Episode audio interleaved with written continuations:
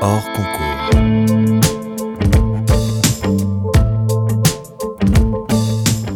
Bonjour à tous, bienvenue dans votre podcast hors concours, une petite heure de conversation décontractée pour donner la parole à ceux qui font la ville d'aujourd'hui. Ce programme vous est présenté par Equiton, matériaux de façade développés avec et pour les architectes en partenariat avec le magazine web thema.archi. Je suis David Habitant et je vous présente nos invités. Isabelle Buzeau et Jean-Philippe Spinelli, fondateurs de l'agence Buzeau Spinelli Architecture. Bonjour à tous les deux. Bonjour. Bonjour David Habitant. Formé à l'école de Marseille, on vous a connu il y a quelques années à propos d'un tout petit projet qui a beaucoup fait parler de vous. C'était la Maison des pêcheurs de Bonifacio. On va y revenir. Ce sont aussi les nombreux prix que vous avez reçus en quelques années d'exercice seulement qui vous ont fait connaître. 40 Under 40, Trophée Béton, Archi Design Club Awards, mais aussi une nomination au prix de la première œuvre de l'équerre d'argent, c'était en 2016, et surtout, quelques mois plus tôt, les AJAP, les albums des jeunes architectes et paysagistes remis par le ministère de la Culture. Ça aussi, nous y reviendrons, nous parlerons plus largement de votre parcours, de vos réalisations, de votre vision de l'architecture. Nous évoquerons sans doute aussi la question des matériaux, des modèles et des lieux. Et on va peut-être commencer par ça. D'ailleurs, les lieux, ceux où l'on construit, ceux aussi où l'on se construit, est-ce que ça compte euh, Est-ce que, comme on dit de Frank Gehry qu'il est un architecte nord-américain, de Renzo Piano qu'il est un architecte italien, est-ce que vous, Buzo Spinelli, vous êtes des architectes corses? Oui, je pense qu'on est très influencé par le milieu d'où on vient. Ça, c'est, enfin, je pense que c'est normal. Nous, on est très très attachés à notre territoire corse, euh, très attachés parce que il, euh, il regorge en fait de beaucoup de territoires en fait en interne. C'est-à-dire que euh, c'est pas la même chose de construire dans le sud de la Corse que dans le que qu'en Haute-Corse ou que dans la plaine. Et à chaque fois, en fait, on a euh, une, identité euh, qui se crée en fait, une identité du lieu euh, très très spécifique et qui est euh, liée justement, tu l'évoquais, à la matérialité en fait qu'on peut trouver sur place, les différentes roches, les différentes couleurs, les différentes atmosphères, la végétation aussi à chaque fois qui est très spécifique. Donc oui, bien sûr, on est on est habité par par le lieu d'où on vient et, et après ça nous poursuit toujours un petit peu, même si on travaille ailleurs à l'étranger, à Paris ou autre avant vous, je n'avais pas entendu parler de beaucoup d'architectes corses. Alors étonnamment, euh, après vous, deux ans après que vous ayez reçu euh, les AJAP, une autre agence corse a également reçu les, albums des jeunes architectes et paysagistes. Quelle est la culture architecturale en Corse? Est-ce que euh, on a l'image des villas parfois peut-être un peu démesurées justement, dont on avait beaucoup parlé il y a peut-être pas une vingtaine, trentaine d'années? Qu'est-ce qu'il en est aujourd'hui? C'est quoi l'architecture corse? L'architecture corse, euh, nous, on la puise un petit peu plus dans l'histoire, euh, dans la construction de villes, de villages. Donc il y a eu, euh, on, est, on une île, hein, euh, bordée par la Méditerranée, euh, proche de l'arc latin pour la, partie, pour la partie plutôt bastiaise, proche de la Sardaigne pour Bonifacio. Euh, donc on, est ouvert au, vent, au soleil. Et c'est une île qui a vu passer différentes invasion. Euh, elle a été génoise, elle a été un moment anglaise, euh, elle a été indépendante. Et aujourd'hui, donc, elle est, on est français. Euh, donc, il y, a, quand même un métissage, hein, de, comme beaucoup d'îles méditerranéennes. Où, et donc, ce qu'on qu cherche, en fait, c'est cette identité qui s'est construite euh, au fil des siècles et qui a bâti ces paysages, qui a travaillé avec les paysages, beaucoup. Et euh, on puise plutôt euh, voilà, on n'est pas forcément sur un modèle d'architecture, mais plus sur un modèle de, de, fabrique du paysage et du territoire qui a été fait avec bon sens. C'est ça pour nous, surtout l'architecture corse. Et alors, euh, comment dire, un peu prosaïquement, euh, euh, j'entends tout ce que ceci peut influencer votre architecture. Qu'est-ce qu'il en est des modèles au sens des personnes Bon, là, faut se rapprocher de Marseille et c'est à l'école de Marseille que vous faites vos rencontres ou, en Corse, vous, avez, pouvez baigner dans un, dans un, milieu pareil? Il y a quand même un architecte corse moderne qui s'appelle De Casabiande qui a travaillé notamment sur euh, avec euh, qui avait je sais pas si c'était gagné euh, je sais pas le contexte exact mais qui avait refait le vieux port avec euh, Pouillon de Bastia et qui a fait euh, notamment une église euh, à Bastia qui est Notre-Dame des Victoires qui est une église vraiment moderne avec une grande coque en béton qui est patrimoine du XXe siècle d'ailleurs et qui avait fait aussi une maison qui était son atelier où il travaillait. Et pour la petite histoire, c'est un ami à nous qui a, cette maison aujourd'hui. Et on, donc on a eu l'occasion de la, visiter au tout début de nos, études d'architecte. On ne connaissait pas forcément cet architecte et ça avait été, ça avait été comme ça une, belle rencontre. Et, donc c'est un architecte qui est peu connu à l'échelle nationale. Mais euh, là, il y a une expo, il y a une rétrospective il y a maintenant peut-être trois ans au musée de Bastia qui a été faite sur son, sur son œuvre.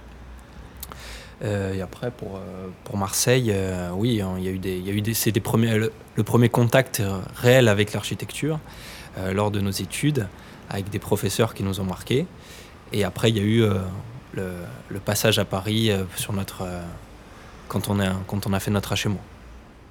C'est, puisqu'on parle de l'école d'architecture, c'est là où vous vous êtes euh, rencontrés si Voilà, on s'est rencontrés à l'école d'architecture de Marseille.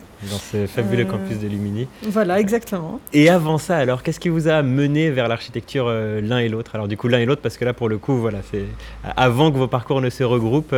c'est quoi vos, vos images d'architecture jusque-là? D'où elle vient cette envie de bâtir? Bah, Après, c'est plus les voyages, les, enfin les inspirations, je dirais un petit peu, qu'on, connaît tous quand on, on, se déplace dans des endroits, qu'on visite des villes euh, euh, enfin moi personnellement, j'avais personne du tout dans le métier euh, ni dans le domaine du bâtiment autour de moi, donc c'est vraiment une idée très personnelle qui m'a qui m'a mené là. Et et après c'est vrai que c'est plus voilà dès dès la première année une, une passion totale pour ce métier. Et et, voilà. Donc tout simplement en fait. Jean-Philippe? Pour ma part, moi j'ai juste j'ai mon père qui est maçon, donc euh, ça c'était assez important. Même s'il n'y avait pas, un petit, il n'y avait pas comme ça cette idée de faire architecte. Et après, c'est les voyages, et notamment, il y avait un voyage d'études à Florence qui avait été assez marquant, mais là aussi, c'était plus sur le côté, plus sur l'art en général que sur l'architecture. Mais après, voilà, c'est venu un petit peu naturellement, plus par l'intuition. En tout cas, j'ai l'impression. C'est ce qu'on se dit en fait euh, mutuellement. finalement, c'est voilà, on, est arrivé en première année sans vraiment euh, avoir quelque chose qui nous a fortement guidés. Et en même temps, après, ça a été. Euh, voilà, vraiment, c'est une passion, quoi.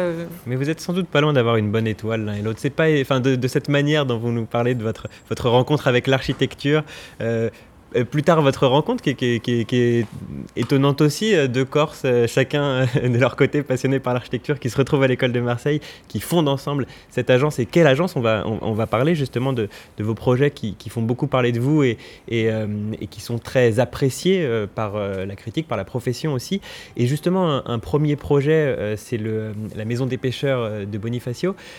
C'est un projet j'allais dire un peu particulier pour vous, mille fois particulier pour vous, c'est un projet incroyable. Euh, peut-être avant de raconter le, projet en tant que tel, juste l'histoire de ce projet, comment vous en êtes arrivé à concevoir donc cette série de, de box sur le port de Bonifacio qui, qui fait également une, une promenade euh, ouverte à tous?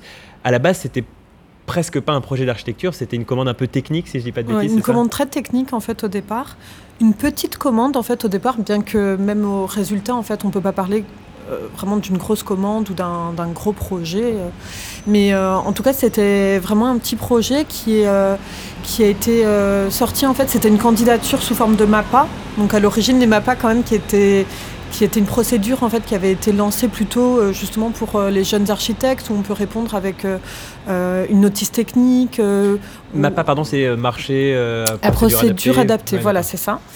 Et, euh, et du coup, euh, il y a quand même l'aspect euh, technique, du enfin le mémoire technique en fait compte pour beaucoup en fait dans la sélection de, de, de l'offre qu'on présente. Donc les matériaux, le système constructif. Voilà, exactement. on commence en fait vraiment à initier les, les, la fabrique du projet, dire vraiment enfin ce qu'on ce qu'on ce qu'on perçoit, ce qu'on projette, voilà. Donc on a commencé, on connaissait très très bien les lieux, bien entendu. Aujourd'hui, on a notre, notre agence tout Euh, donc euh, euh, vraiment, voilà, c'est un, un, site qu'on connaissait très bien. Et, et c'est vrai que je pense qu'on a pu vraiment se démarquer justement par ce mémoire technique. Et du coup, c'était vraiment notre premier projet public. Ça veut dire qu'au moment où vous rendez ce mémoire technique, il n'y a pas de croquis, il n'y a pas de... voilà. Non, non, non, c'est vraiment, c'est vraiment le mémoire, donc c'est vraiment plus un, texte en fait, c'est vraiment de l'écrit. Et, et, voilà, on a commencé vraiment à initier ce qu'on projette, en même temps avec vraiment une une très grosse analyse en fait de, du site, de, euh, de l'histoire des lieux. Euh, euh, et voilà, du coup, on a commencé vraiment à initier un peu l'histoire du projet plutôt. Ce qui est intéressant avec cette procédure, qui, mais qui est limitée, hein, on ne peut pas aller au-delà de. Je sais plus d'un montant plus certain montant de travaux. C'est que du coup, quand on gagne, il n'y a pas de projet réellement. Donc on ne gagne pas sur un, comme un concours. Du coup, on a pu modifier et proposer. proposer d'autres programmes pour enrichir la commande. On a envie que tous les projets d'architecture soient comme ça. Enfin, c'est, comme avec un maître d'ouvrage privé finalement qui vous fait une grande confiance et qui vous dit euh, euh, allez-y, là vous avez une, une, page je dirais pas blanche, puisqu'il y a ce mémoire technique encore une fois, mais vous aviez beaucoup de liberté. Quoi. Vous parliez déjà de cette question de, d'espace public, de, de, la promenade que vous vouliez créer, c'était déjà. Alors l'espace public, c'est quelque chose pour le coup qui nous, qui nous a habité en fait ben, dès, le début de ce projet et puis qui nous poursuit un petit peu dans tous nos projets. Euh, c'est vrai qu'on se pose toujours la question de comment on peut enrichir la commande, comment on peut ouvrir le programme à l'espace public. C'est vraiment quelque chose qui, qui, est très important pour nous. Donc du coup, oui, c'était quelque chose euh, qu'on a, qu'on a initié dès le départ. Là, par exemple, euh, pour la Maison des Pêcheurs, il y avait justement, quand je parle de l'histoire du site, c'était vraiment... le, le, site, en fait, c'est l'Or to Doute l'Orthoudouzi, pardon, en bonifacien, c'est les jardins où l'eau douce coulait. Donc en fait, on est parti un petit peu de cette image euh, qu'on avait, euh, qu'on a trouvée sur des cartes postales anciennes justement de, de ce lieu. Et il y avait du coup euh, cette idée vraiment de jardin, d'espace public, de cette idée vraiment de pouvoir traverser les lieux, de se promener, etc. Et ça, ça a vraiment été un point de départ pour le projet. Euh, et, du coup, dès, qu'on a commencé euh, vraiment à projeter le projet, on est parti tout de suite, oui, sur la création d'espaces publics et se dire justement, c'est quand même dommage, on est sur le port de Bonifacio, on va pas euh, réaliser sur un linéaire aussi important, on est à peu près sur 80, 80 mètres, donc c'est quand même important, un espace qui, qui, sera juste uniquement destiné à de la technique ou même que aux pêcheurs en fait. C'est dommage de ne pas ouvrir la profession au public et que justement il, puisse y avoir cette rencontre entre euh, justement la prud'homie, euh, les pêcheurs et, euh, les gens, les, passants, les bonifaciens, les touristes et, vraiment qu'on puisse créer justement tout simplement cet échange en fait. qu'on pourrait retrouver partout dans, dans, tout type de projet en fait finalement. Et donc très concrètement, une série de box, il y en a une dizaine, quinzaine? Il y en a 20. Il y a 20 box, euh, voilà. Euh, on le disait, une, une, une promenade, pas, euh, notamment qui monte avec un belvédère comme ça sur, sur le port. Quelques salles de réunion aussi pour des associations du coin, pour la mairie aussi, je crois, si je ne dis pas de bêtises. C'est ça. En fait, il y a deux bureaux. Il y en a un pour, pour les pêcheurs et un autre pour la SNSM, donc c'est les sauveteurs en mer. Et après, la mairie, en fait, justement, a, je dirais, renchéri un petit peu sur, sur le programme en, en se disant, justement, est-ce qu'on peut pas euh, ouvrir et proposer une grande salle euh, pour, pour euh, la municipalité et en même temps la proposer s'il y a un événement, quel qu'il soit en fait, et, occuper les lieux et occuper justement cette esplanade paysagée aussi. Et en plus de ça, un, petit étal éventuellement pour que les pêcheurs puissent vendre leur, leur, leur, pêche. tout ça fait que, de, voilà, encore une fois, d'un espace technique, on se retrouve avec un lieu de vie, un lieu d'échange, et aussi euh, et vous me, voyez venir, euh, je parlais de ce, belvédère et de cette grande place, une vue incroyable sur le port, mais aussi sur la falaise finalement. Et c'est là où euh, vous parliez tout à l'heure de l'importance de la Corse. dès, que, je crois que c'est toi Isabelle, en parlant de la Corse, immédiatement tu as commencé à me parler des roches. Il y a un truc chez vous avec les roches quand même. Enfin, j'ai l'impression que vous avez en tellement en pas tant de projets que ça. J'ai l'impression que vous avez déjà fait toute une variété euh, de pierres, que vous êtes euh, spécialiste euh, sur chaque site de, de, la géologie locale. Parlez-moi un peu de ça. Alors peut-être d'abord pour commencer à la Maison des Pêcheurs et, plus généralement comment ça influence vos projets de manière générale. alors à la Maison des Pêcheurs, justement, donc on est emprunt par la minéralité, par le calcaire, par la falaise. Euh, il y a l'idée justement de, strates, de strates horizontales euh, euh, qu'on perçoit quand on arrive en bateau, etc.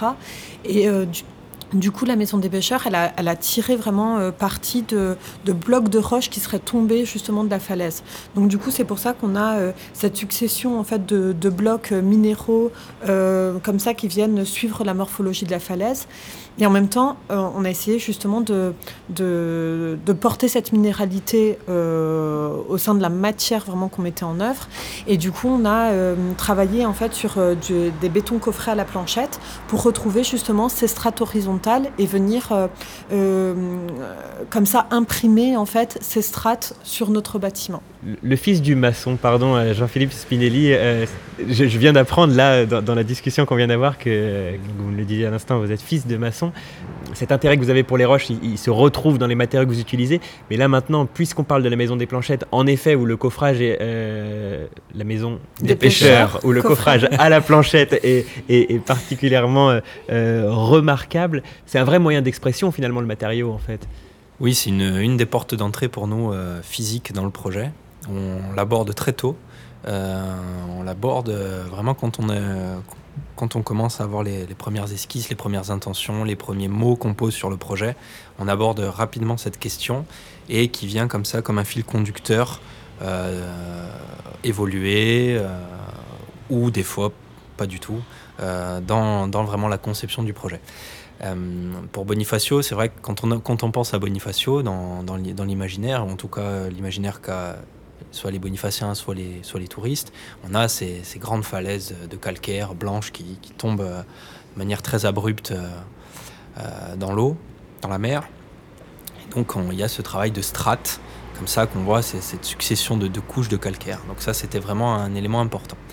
Après, donc c'est vrai que vous vous avez dit la, la géologie. Euh, c'est vrai que c'est un sujet qui est très important parce qu'on est sur une île montagne euh, où chaque euh, vallon, chaque vallée, c'est ce que disait tout à l'heure Isabelle, a sa propre couleur, sa propre teinte et sa, propre roche. Donc on a du... En fait, il y, a deux îles montagnes. Y a, principalement, il y a le granit pour la Corse du Sud et les schistes et cipolins pour la Haute-Corse. C'est deux îles presque comprimées avec deux poches, trois poches exactement de calcaire. Il y a Bonifacio, il y a la plaine derrière Saint-Florent. Il y a une petite poche aussi en plaine orientale. Euh, et on a l'impression qu'on a fait le tour, mais non, il y a des granites roses, des granites ocre, des granites gris. On a des schistes bleus, des schistes verts, des schistes avec du fer dedans. Là, on pourra en parler tout à l'heure. On, travaille sur ça sur un projet à Bastia. Euh, voilà, il y, a comme ça une diversité de roches. Euh, elles ont toutes leur, vraiment leur, leur, leur, identité, sont plus ou moins dures, plus ou moins friables, elles, sont plus, euh, enfin, se cassent pas de la même manière. Et ça, c'est quelque chose qui est très important parce qu'on croit aussi dans notre travail que dans un futur qui sera pas si lointain, on devra faire avec ce qu'on a. Un peu comme on travaillait euh, il y, a, y a pas si longtemps, il y a un siècle, hein, enfin en tout cas la majorité des constructions se faisaient avec ce qu'on trouvait à côté, parce qu'on ne pouvait pas euh, faire venir des pierres d'ailleurs ou des matériaux d'ailleurs.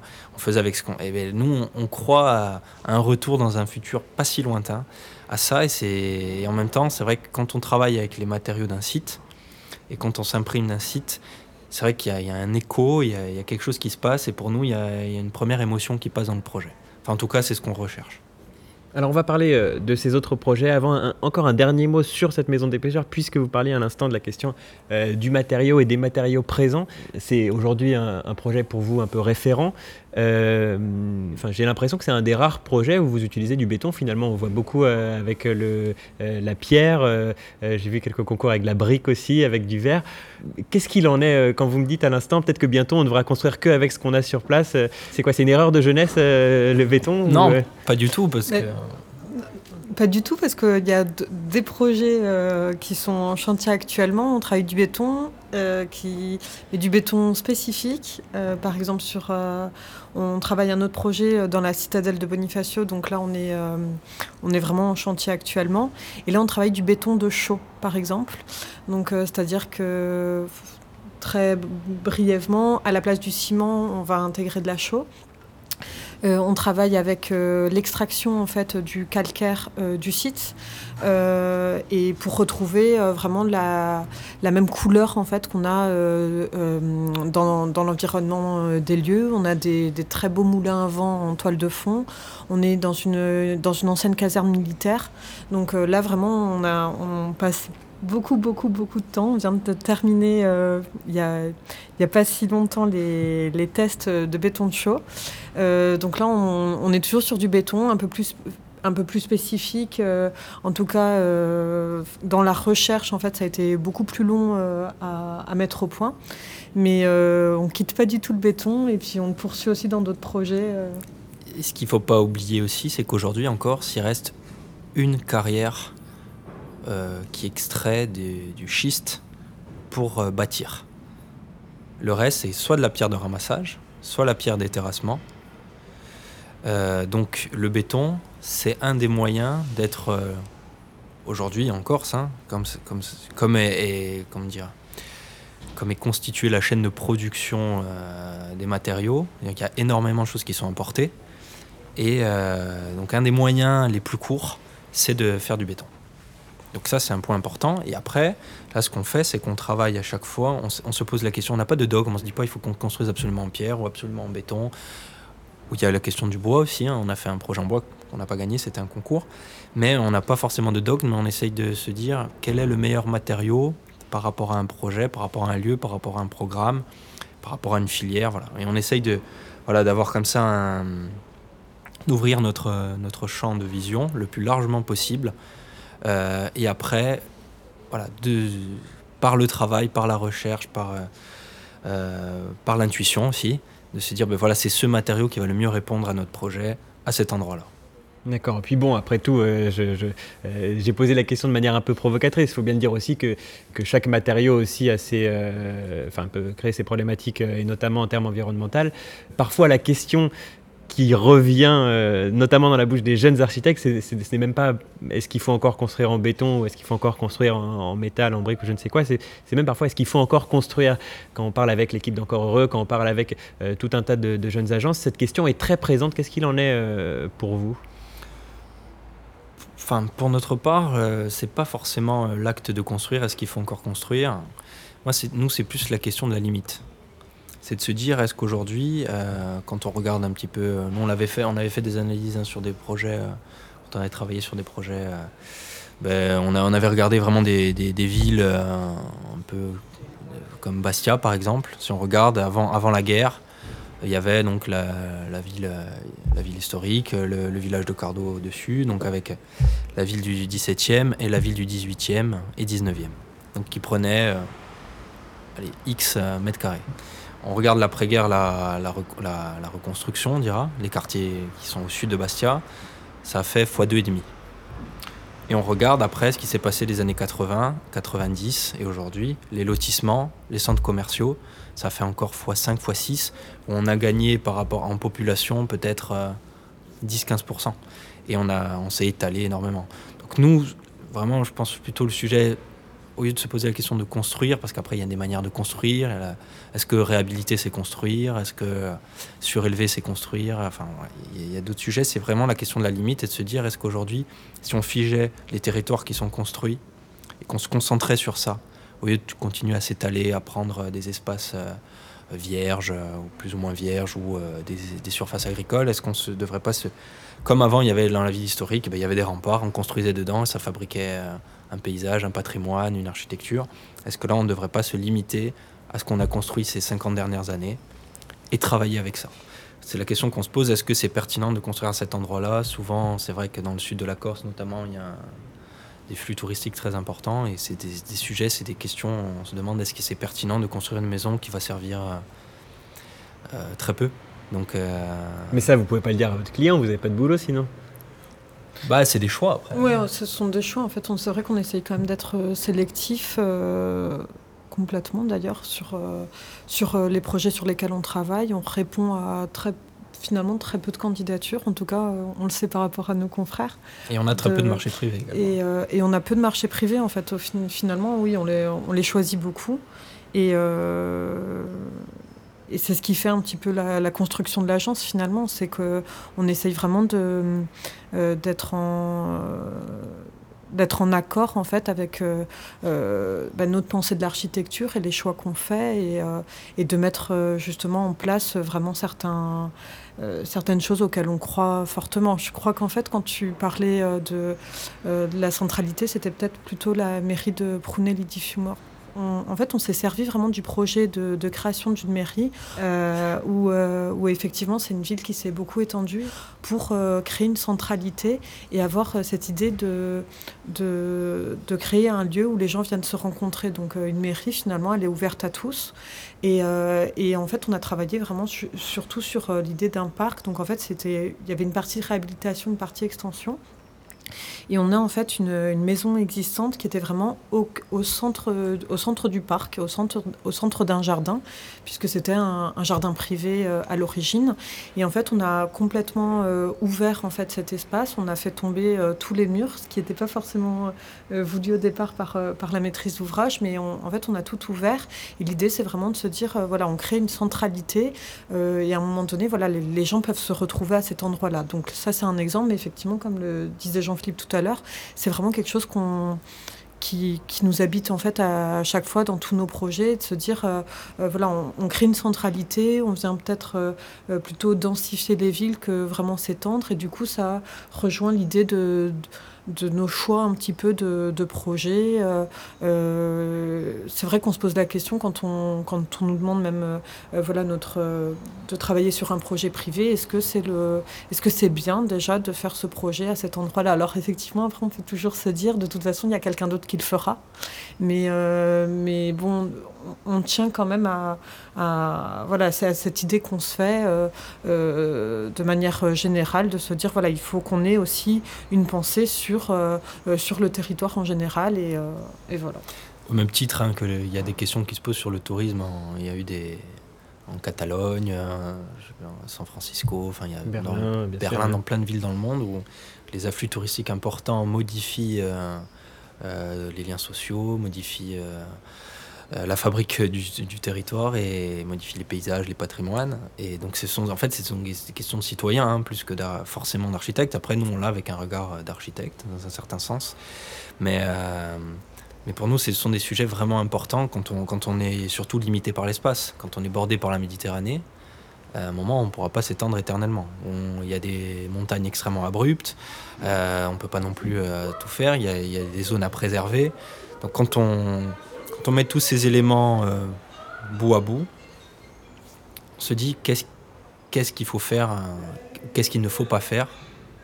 Voilà. Et donc, c'est tous ces sujets-là qui, qui, doivent, pour nous, ce sont des, sujets de réflexion que tout le monde peut avoir et que nous, on essaye de porter à notre échelle. bien sûr, c'est ça. Euh, mais comment est-ce que vous pouvez influencer sur, sur un projet? Est-ce que c'est juste de dire oui, on a envie de travailler avec vous sur tel projet, non, on ne travaille pas avec vous? Ou bien euh, vous arrivez à, faire changer parfois la commande euh, en elle-même On arrive parfois à la faire changer, ou en tout cas on arrive à... Euh, on peut prendre l'exemple des, logements Herbalong sur lesquels on est en train de travailler. Là, on a, on a en fait, il y avait un, un PLU et il y avait une clause dans le PLU euh, qui, euh, qui imposait un plan masse en fait, mais qui pour nous en fait correspondait pas du tout à ce qu'on pouvait faire euh, sur les lieux, c'est-à-dire que on a un terrain en pente, on avait beaucoup d'emprises foncières, on avait des, des, des, en fait le plan masse qui nous était j'allais dire suggérer, mais vraiment imposer en fait, euh, nous demander vraiment de, décaisser beaucoup, euh, d'avoir une partie euh, très enterrée de, de, nos bâtiments, etc. Et c'est vrai qu'on s'est dit non, c'est pas du tout ce qu'il faut faire euh, à cet endroit-là. Et, euh, et c'est vrai que ça euh, quand on a démarré le projet, en fait, on a tout de suite dit voilà, nous, soit on se bat, on avance ensemble et on essaye de faire modifier cette clause, soit on travaille pas, soit on travaille pas sur le projet parce que on sait très bien qu'on va pas créer l'architecture qu'il faut à cet endroit. Et, euh, et, en fait, c'est vrai qu'on a eu euh, la confiance du client et euh, on est parti sur ça. Alors, du coup, effectivement, il, y a, il faut faire comprendre que ça va être plus long, que voilà. Ah oui, c'est ce que je veux dire, c'est que, que, que, ça, a un sacré coût aussi. Voilà, c'est ça. Mais en même temps, nous, de toute façon, c'était un petit peu la, la, condition sine qua non. Donc voilà, on a avancé comme ça et puis on a réussi à faire avancer les choses. et là, le, enfin, le projet se déroule bien. voilà, donc en fait, on va, quand même vraiment, vraiment dire les choses, sinon on s'engage pas, parce que si on ne croit pas, nous, au projet dès le départ, euh, on peut pas. Euh, enfin, un projet c'est long, euh, c'est dans la conception c'est long, le chantier c'est très long aussi. c'est une, une, très belle aventure, mais qui euh, voilà, où il y a, y a, toujours un petit peu des hauts et des bas, des moments un petit peu plus compliqués, des moments où il faut tenir un peu plus les choses. Et c'est vrai que si on n'est pas sûr, sûr, sûr de nous à 100% et qu'on ne croit pas à 100% au projet, on ne pourra pas, euh, je dirais, embarquer euh, tout le monde dans l'aventure. Donc, du coup, on, fait très, très, très attention au début. Et, et puis après, si on nous suit et, nous, on dit toujours, en fait, la, chose peut-être la plus importante, c'est la confiance, en fait, qu'on va, qu'on va instaurer euh, avec, le, avec le client et avec euh, toutes les personnes qui vont nous accompagner sur le projet. Et, enfin, on croit vraiment à cette confiance qui peut... Euh, c'est vraiment elle qui peut faire aboutir un, un beau projet, en fait. Et peut-être alors justement sur ce projet en question, euh, comment, euh, qu'est-ce qu'on fait alors à la place? Euh, Vous avez réduit l'emprise au sol, c'est ça? Vous êtes un peu monté en hauteur. vous pouvez nous parler un petit peu de ce projet? D'abord, il est situé où vous nous disiez? Alors c'est à Herpalongue. Euh, du coup, c'est en Haute-Corse. Euh, et, là, on s'est plutôt inspiré en fait de justement de l'identité des villages corses et de l'identité justement du, village. Et donc, du coup, on est sur euh, effectivement des emprises un petit peu moins, beaucoup moins importantes. Et, du coup, on est plutôt sur une, une succession en fait de de, de villas en fait qu'on a mis euh, des maisons de village maisons de village voilà qu'on a mis euh, euh, côte à côte de manière mitoyenne. On a beaucoup moins d'emprise au sol. Et et voilà enfin. On a retravaillé en fait les comme fonctionnaient un petit peu les villages c'est-à-dire des places des espaces publics et que chacun puisse rentrer dans son logement directement avec sa enfin que sa porte d'entrée du logement soit sur l'extérieur soit sur une place un peu comme dans les villages euh, qui y a en Corse ou qui y a, ailleurs hein, aussi. Euh, et, du coup, on est sur, vraiment sur des maisons mitoyennes, comme on peut le voir ailleurs. Donc il n'y a, pas la maison et son petit jardin tout autour, mais on est vraiment euh, voilà, sur, sur des maisons en bande. Hein, c'est des modèles qui existent, mais qui sont là adaptés à la pente, qui s'ouvrent sur le paysage, qui viennent s'accrocher comme ça au, vieux mur qui était, qui était présent sur site. Mais c'est marrant, vous avez euh, j'ai l'impression des trois projets qu'on a évoqués jusqu'à présent, à chaque fois, il y a trois limites qui sont imposées par la commande et à chaque fois, euh, trois manières de, les dépasser un petit peu, ces limites. Euh, est-ce que les choses sont bien faites et, c'est comme ça qu'un que, que, projet se construit avec une réflexion, une confrontation, une évolution? Ou alors est-ce que, selon vous, on pourrait faire évoluer les choses pour que peut-être l'architecte soit un peu plus partie prenante de la, de la manière dont la commande est formulée? Oui, on, pense que ça serait vraiment nécessaire. Euh, on, croit beaucoup à cette pratique beaucoup plus transversale du projet, mais même du montage du projet, de la programmation. C'est ce qu'on trouve quand même intéressant dans, les appels à projets euh, qu'il y a eu, et que donc un on a gagné, qui a inventé Brunzo. Donc en région parisienne, euh, entre Paris et Ivry-sur-Seine. Voilà. C'est ce qui est intéressant, c'est qu'on est très en amont avec la maîtrise d'ouvrage, avec les architectes, avec des bureaux d'études, avec tout un tas de, personnes, des équipes extrêmement larges. Et c'est, enfin, en tout cas, nous, sur cette expérience-là, parce qu'on on a, vraiment que celle-là pour l'instant comme expérience, euh, ça a été vraiment. Euh, alors, c'est, pas tout le temps facile, attention. Hein. Euh, il y a des moments de tension, il y a des moments où on n'est pas d'accord, il y a des moments où, où, ça, peut, être beaucoup plus compliqué, mais quand on y arrive, quand les choses prennent, quand les gens commencent à se faire confiance, que s'écoutent, il y a un projet cohérent qui en sort.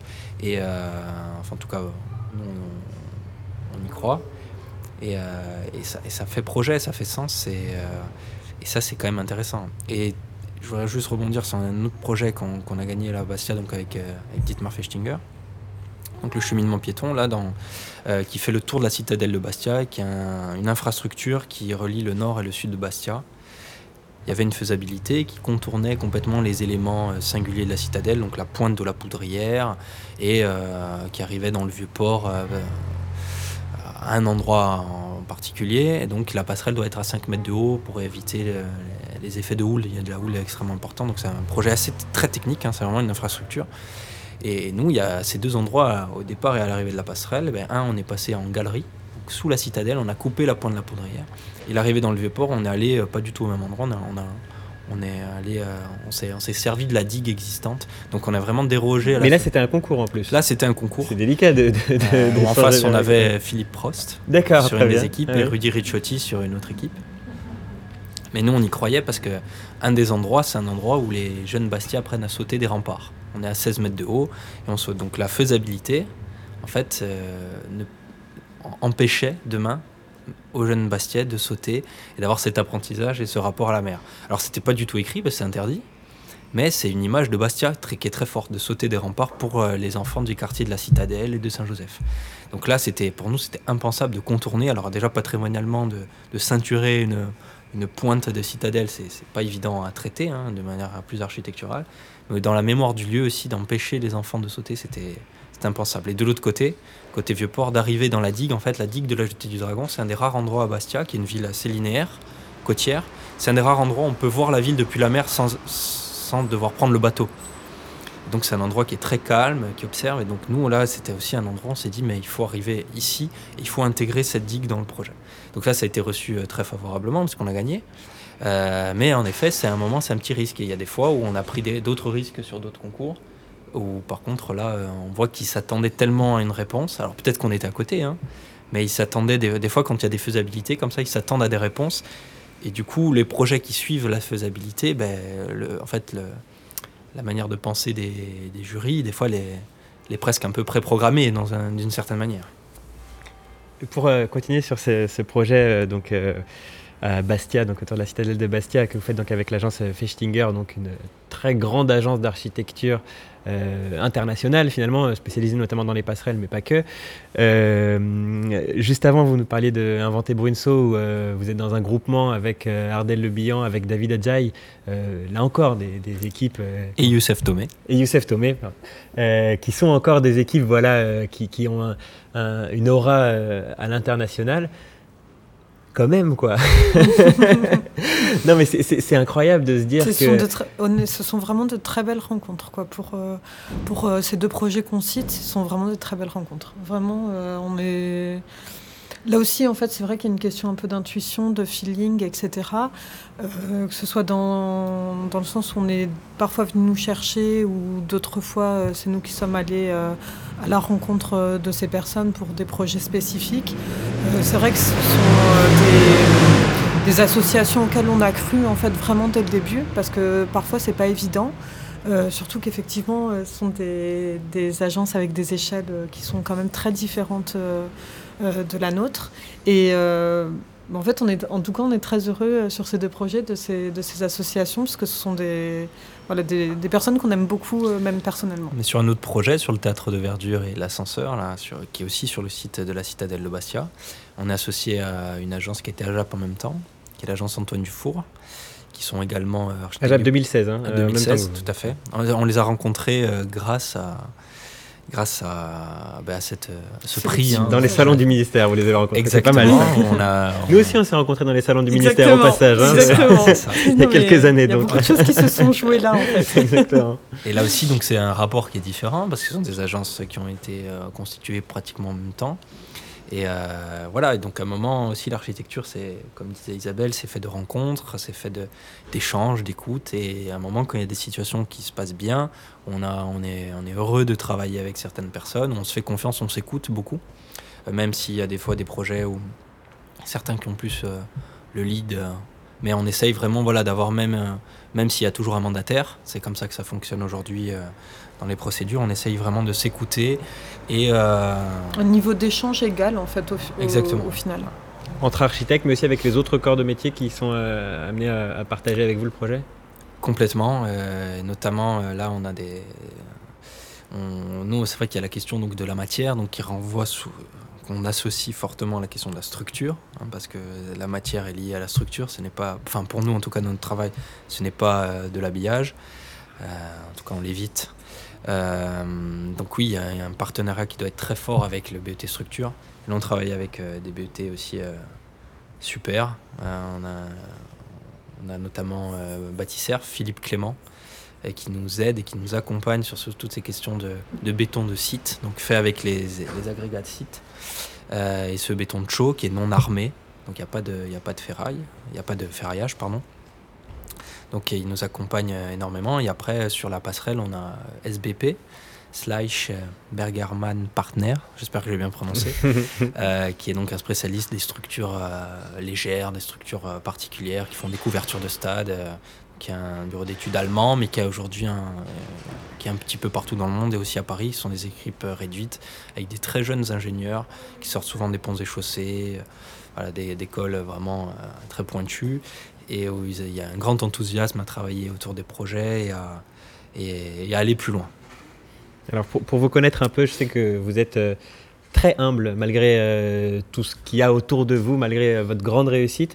Et vous venez de l'illustrer à l'instant, puisque j'étais en train de vous parler de la, notoriété, euh, de votre notoriété qui vous permettait d'approcher des, équipes très grandes avec finalement assez peu d'années d'expérience dans votre exercice. Et, vous êtes en train déjà de détourner la parole sur, le, sur les relations et sur tout ça. C'est très intéressant, mais revenons-en quand même à, tous ces projets sur lesquels vous travaillez en ce moment. Euh, il y a des projets à l'international aussi. Vous vous rendez compte, on est en 2019, vous avez eu les AJAP en 2016, votre agence euh, est formée quoi depuis 2014 si peu d'années après le diplôme, euh, beaucoup d'architectes qui, sont sans doute très épanouis aussi dans leur parcours travaillent dans des agences plus ou moins grandes, parfois associées, mais pas forcément. Et vous, vous en êtes là déjà avec un parcours comme si vous aviez 10 ans de plus. Qu'est-ce qui vous a permis d'aller si vite finalement en fait, on, est beaucoup toujours dans le questionnement en fait. Euh, on se remet beaucoup beaucoup en question, surtout sur, euh, sur ben, on parlait de, la programmation des projets, mais euh, c'est une attitude en fait qu'on a un petit peu tout le temps. Euh, on, se, on se questionne justement sur nos positions, sur nos choix, sur euh, euh, est-ce que c'est bien de travailler sur tel projet, est-ce que c'est bien de faire une association avec telle agence, est-ce que c'est bien de voilà. On se, en fait, on se re-questionne beaucoup. Je pense que finalement, c'est peut-être ça qui nous fait avancer. Euh, après, euh, aller très vite, je sais pas. Non, on n'a pas. Enfin, après, c'est plus euh, une quête de, de, nouveaux projets, de nouveaux programmes et de nouveaux lieux, en fait, à chaque fois. Ça, c'est vraiment ce qui nous habite. Ça, c'est l'envie, mais, mais, mais, mais dans les faits, concrètement, comment. si vous en êtes là, c'est que vous êtes à votre place ici. C'est pas, c'est pas du tout un reproche quand je dis mm. que, que, vous allez vite, mais, mais, mais comment vous avez fait pour aller si vite? Enfin, c'est avoir le, la liste des gens avec qui vous travaillez, les endroits où vous travaillez, avoir le, nombre de prix que vous avez reçus, combien on vous fait confiance et combien on vous suit dans vos projets. J'imagine que c'est assez rare pour une agence aussi jeune. Euh, on dit qu'un architecte est jeune euh, en dessous de 40, de 45 ans. Vous, vous avez encore le temps pour en arriver jusque-là. Quoi. Donc vous êtes des très jeunes architectes qui, qui êtes au niveau euh, d'architectes beaucoup plus expérimentés. Enfin, pour ma part, enfin, pour notre part, on n'a jamais... Moi, je ne crois pas à l'âge, en fait. Je pense pas que c'est l'âge, c'est pas l'âge, ça veut rien dire dans un sens, c'est pas parce qu'on a 30 ou 40 ou 50 ans. Alors bien évidemment, il y a l'expérience, il y a le, parcours, la carrière, les épreuves qui font qu'on est plus vigilant, on fait plus attention. Mais à un moment, je pense que c'est une prise de conscience individuelle euh, qui fait qu'on sait ce qu'on doit faire et on sait où travailler, on sait où regarder. C'est un peu une forme de curiosité aussi. Par exemple, cet été, on, était, on est allé à Valls, alors les termes de, de Peter, Peter euh, voilà, je veux dire, euh, est-ce qu'on se pose la question à quel âge il a fait ce bâtiment? Le bâtiment, il raconte euh, quelque chose. Beaubourg, si on prend un autre exemple, si on prend Beaubourg, ils avaient quel âge quand ils ont gagné Beaubourg? Eux, ils étaient jeunes. ils avaient 30... aussi était Ah non, non, pas du tout. D'accord. je crois qu'il avait déjà au, moins 50 ans quand il, a, quand il a fait les termes. Quelque chose par là. Donc, là où Rogers et Piano étaient en effet très jeunes. Était très jeune, donc c'est pas forcément. ou euh, Port quand il a eu le Pritzker, il était, il était, il était jeune aussi. Hein. Euh, donc, moi, l'âge, ça veut tout dire, ça, fait, ça veut rien dire.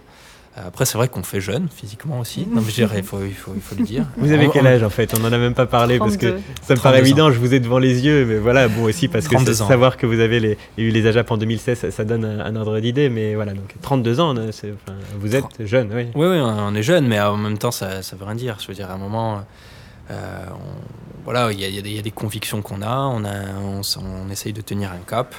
Euh, on a envie de travailler sur des sujets et pas envie de travailler sur d'autres sujets. Et euh, à un moment, je pense que aujourd'hui, on est dans une société quand même qui est assez. Euh, enfin, même si en France, il y a quand même un côté assez hiérarchique parfois, où on a besoin d'être très présent à des réunions, c'est un peu moins libre, je pense, que pays comme, comme l'Angleterre ou les États-Unis. Mais, mais à un moment, voilà, quand on rencontre les gens, quand on a la chance de les rencontrer sur certains projets, alors c'est vrai qu'il y a eu les AJAP qui nous ont énormément apporté. Euh, il y a eu la Maison des Pêcheurs, qui a été un premier projet, qui a une commande à part, qui fait aussi qu'on regarde. C'est-à-dire que c'est, entre guillemets, peut-être euh, plus facile d'être regardé quand on fait un bâtiment en bord de mer euh, pour des pêcheurs que quand on fait une première opération de 10 logements à la campagne. Ça, c'est, un fait. mais, mais en même temps, voilà, on est, aussi allé les chercher, ces projets-là. tout à la promenade, c'est nous qui sommes allés chercher Dietmar Festinger. On savait que tout seul, on pouvait pas, on pouvait pas répondre, on n'aurait jamais été retenu parce qu'on n'avait pas les références. Mais on voulait, ce projet, c'était déjà le, site, c'est un projet qui, nous tenait à cœur. Euh, je suis Bastiais. Euh, je sautais des remparts quand j'étais jeune. Et euh, voilà, c'était un projet qu'on voulait. On s'est dit, voilà, avec qui on peut travailler, avec qui on peut s'associer et comment on peut s'associer. Donc, quand, on, quand on a appelé Dietmar, on a voulu le rencontrer et on a échangé pour vraiment avoir une relation et un, et un échange et pas on est mandataire, nous on est les locaux qui allons suivre le chantier. C'est marrant parce que c'est peut-être là aussi, euh, j'étais en train d'essayer de chercher la recette euh, pour, pour aider nos, jeunes amis architectes, étudiants en architecture à pouvoir suivre votre voie, mais, mais c'est peut-être aussi d'oser appeler Dietmar Fistinger qui, qui, qui est quand même encore une fois une référence euh, dans l'architecture et notamment des passerelles pour créer une passerelle à, Bastia. C'est peut-être ça aussi. vous parler de remise en question, et je l'entends et je le vois euh, dans vos projets, mais toute cette remise en question, elle, vous permet aussi peut-être euh, d'assumer d'aller euh, voilà, à fond, d'aller au bout de, de, vos envies. Enfin, c'est, faut un certain courage quand même pour se dire, tiens, haut de mes 32 ans, peut-être 30 à l'époque, je vais appeler cette grande agence reconnue internationalement. Alors, même si l'âge n'existe pas ou ne, ne dit pas tout, il y a un certain cran quand même là derrière. En fait, c'est surtout, je pense que c'est surtout que c'est vrai qu'on se pose pas de limite en fait. Euh, c'est-à-dire que, euh, par exemple, on voit une candidature euh, qui nous intéresse, on se dit voilà, pour, pour faire le, pro, le meilleur projet à cet endroit, qu'est-ce qu'il faut? euh, et euh, ça peut être autant dans le choix de. Déjà dès le départ, finalement, dans le choix de nos partenaires, euh, que après dans toutes les remises en question qu'on va pouvoir faire sur le projet. Donc, euh, effectivement, on ne se pose pas de limite, en fait. On se dit, voilà, pour nous, c'est la meilleure équipe, c'est la meilleure chose à faire. Et effectivement, on y va, en fait. Un dernier mot, et on va, on va terminer là-dessus.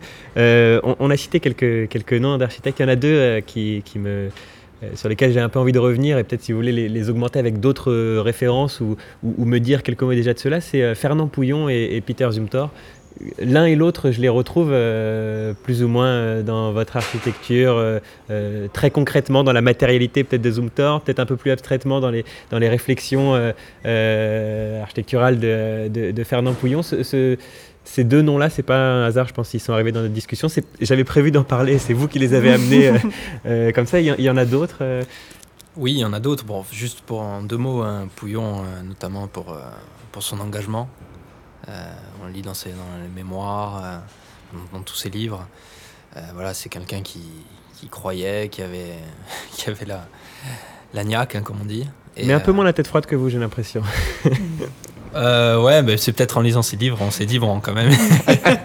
non, non, mais euh, voilà, c'est un, un, exemple. C'est quelqu'un qui s'est énormément. Euh, bah, pour le coup, ça lui, a, ça lui a coûté un peu cher quand même. C'est très fort engagé dans ses projets. Voilà, il était complètement engagé, il est allé à fond parce qu'il y croyait, et il se disait que c'était c'était comme ça qu'il fallait le faire. Quoi. Ça, et ça a permis en, de faire bouger les choses, de faire avancer les choses. Et, euh, et, qui avait pardon, aussi cette, cette idée de, de l'architecte qui travaille en collaboration euh, poussée avec le maître d'ouvrage bien en amont. Tout à fait, et c'est ce qui lui a fait. c'est ce qui lui a coûté d'ailleurs quelques années de liberté en effet, puisqu'il a fini, enfin, puisqu'il a passé une partie de quelques années en prison. Tout à fait, et, mais en même temps, voilà, alors d'une autre manière et sur, sur une autre forme. Euh, c'est quelque chose voilà, qui nous anime. On se dit, bon, on est architecte, mais on n'est pas qu'architecte, on pas que faiseur de dessin. Enfin, ça, c'est des choses qu'on entend de, beaucoup de confrères aujourd'hui. Euh, mais voilà, il faut, faut, il faut avoir un certain engagement tout en, gagnant, tout en gardant notre, notre position et notre cap. Ça, c'est quelque chose d'important. Et pour, euh, Peter Zumthor, bah, pour Zumthor ben, c'est évident là quand même, c'est ces grands volumes plans avec. Ben, c'est vrai que c'était ce que je disais tout à l'heure, on est allé à Valls et après on est allé voir son agence et euh, son atelier. donc il y, a sa maison juste à côté, à Aldenstein. Euh, ben voilà, il n'y a, pas grand chose à dire. C'est. Voilà. c'est tellement juste qu'effectivement on ne se pose pas la question de il n'y a pas vraiment d'adjectif à ajouter, en fait. C'est juste, c'est les, les, bons projets aux bons endroits, en fait. Euh, les bonnes proportions, les bonnes mises en œuvre, ça vit bien. Ça, Écoutez, je crois qu'on n'a même pas besoin de, rajouter d'autres références. Restons sur ces deux-là et, la, belle façon que vous avez d'en parler. Et ce mot que je retiens pour terminer, euh, juste, euh, la, justesse, qui, est vraiment un mot qui, me revenait en tête en, préparant notre discussion, en revenant sur vos projets. et j'ai pu lire justement en préparant en regardant un petit peu ce que d'autres confrères avaient pu euh, écrire autour de vous, que c'est un mot qui revient. Voilà, la justesse, c'est ce que j'ai envie qu'on garde euh, de votre travail, euh, Jean-Philippe Spinelli, Isabelle Buzo, de l'agence Buzo Spinelli. Merci beaucoup d'avoir participé à, notre émission. Merci, beaucoup, merci. Merci. Merci à Marie Cravier de m'avoir aidé à préparer cet épisode. Merci à vous de l'avoir suivi. Hors concours, les architectes se racontent, un podcast présenté par Equiton, fabricant de matériaux de façade développés avec et pour les architectes en partenariat avec le magazine web thema.arch.